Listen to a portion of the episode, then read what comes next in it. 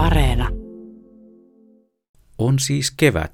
Kuljen taimikaupan laitaa. Huuli ei lennä, mutta huumori kyllä kestää. Kevät. Pystynkö perhospuutarhan duunaa? Tahto on vahva, muttei taito taida riittää. Kevät. Kai pakko kaikki on koklaa. Konkurssin koen en haluis tätä maksaa. Mutta jotta kesällä olisi parvekkeella pieniä siivekkäitä kavereita ihaltavana, tähän pitää ryhtyä. On taas siis kevät, ja mielessä välkehtii perhospuutarhan perustamisen sietämätön keveys. Niinpä, joka kevät se iskee kuin miljoona volttia, niin kuin korkeajännityksessä ennen vanhaan. Vähintään miljoona volttia. Nimittäin tuo puutarha-hommailu. Ja nyt siellä takavasemmalla pidetään hymy takalistossa. Blumis pakisee nyt oikeasti puutarhan hoidosta, eikä sellaisesta duunailusta, josta aikanaan tekstailtiin ihan ministeritasolla. Maassamme. Keväällä sitä Inehmo alkaa jo haaveilla kesästä ja sen mukanaan tuomista lentävistä kauniista luontokappaleista.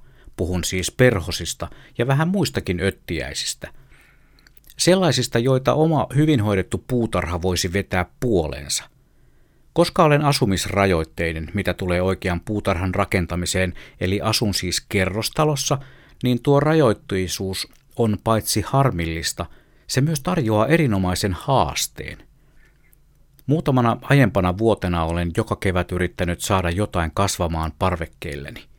Enemmän tai vähemmän hyvällä menestyksellä – Viime keväänä tein jopa niin sanottuja siemenpommeja, joita nakkelin huolettomasti erinäisiin paikkoihin lähiympäristössäni, jotta saisin vähän edes lisää kukkaloistoa ja sitä myötä myös perhosia houkuteltua residenssini vaikutuspiiriin. Sanomattakin lienee selvää, että huonoin tuloksin eteni henkilön siemenpommittelu. Mutta tärkeintä oli puuhan ryhtyminen tässäkin asiassa – Olisin toki voinut senkin ajan viettää katsomalla telkusta loistavan Alan Titchmarsin häkellyttävää puutarhan tuunausohjelmaa tai vaikkapa selaamalla eksoottisten kasvien siemenkatalogia. Mutta tulipahan nyt kokeiltua. Tänä keväänä uuden kodin ja uuden osoitteen myötä on taas uudet haasteet edessä. Toiveena olisi saada parvekkeillemme jotain hyötykasveja tuottamaan satoa – tomaatteja nyt ainakin ja toivottavasti myös mansikoita.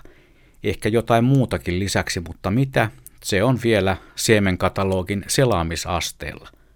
Itse syötävien lisäksi haaveena olisi taas kerran saada pienille siivekkäille ystäville kelpaavaa syötävää tarjolle, eli puhun nyt siis siitä perhospuutarhasta, perhosbaariksikin sitä kutsuvat – olen taas kerran käynyt läpi jo ne mainitut siemenluettelot ja ATKn syövereissä olevilta nettisaiteilta olen surffannut koko nettikaistan leveydeltä.